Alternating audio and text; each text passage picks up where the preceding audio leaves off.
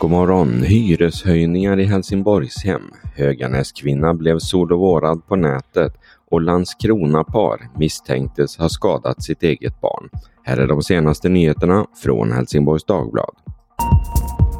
Just nu sitter Helsingborgshem och Hyresgästföreningen och förhandlar om de kommande hyrorna. Det är tuffa tider för såväl hyresgäster som värdar.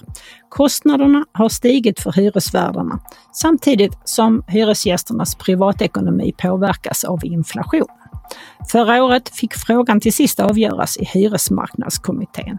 Det vill alla parter slippa i år. Men rejäla hyreshöjningar är att vänta. Båda parter hoppas vara klara innan jul.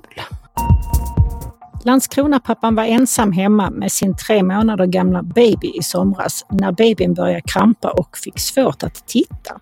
När ambulanspersonal kom satte de syrgasmask på pojken och körde honom till akuten i Lund.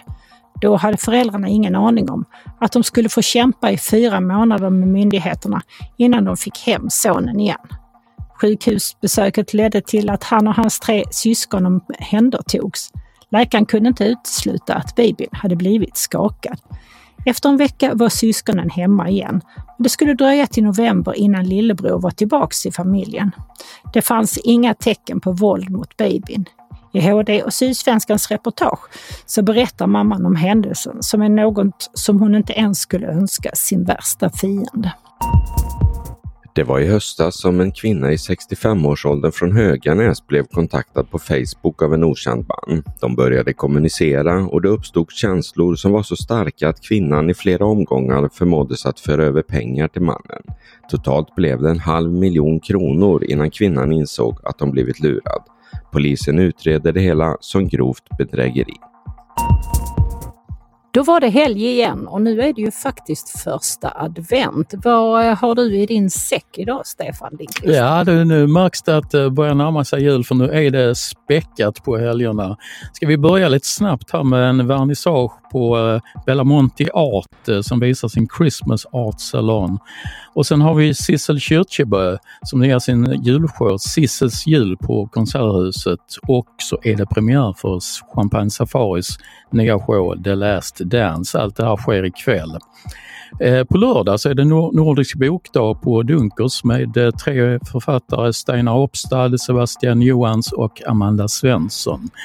Och så eh, är det vernissage igen och den här gången är det Helsingborgs konstförening som öppnar sin utställning Julkonst på karantänen vid Gröningen. Och så har vi en julkonsert, föga förvånande, i Pingstkyrkan på Gåsebäck med bland annat Kristina Lindberg.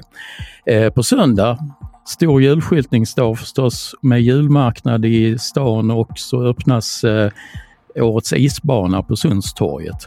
Och så om man vill avsluta lite mjukt och fint på kvällen, på söndagskvällen, så är det juloratoriet av Bach som framförs i Mariakyrkan.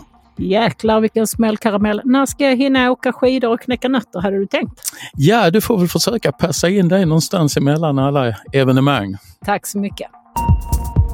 Till sist måste vi ju tipsa om HDs två julkalendrar som startar idag. Förra året knackade vi på hemma hos helsingborgare med adresser på dagens datum. Det blev mycket uppskattat. Nu får det en uppföljning. Bakom luckorna finns i år nordvästskåningar med koppling till dagens siffra.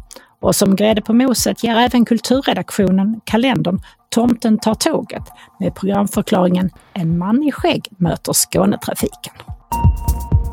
Vädret. Det ser ut att bli en vacker vinterdag idag med temperaturer på några få minusgrader under hela dygnet. Vinden blir svag och kommer från norr. Det ser inte ut att komma något snöfall idag och under eftermiddagen kan solen kika fram.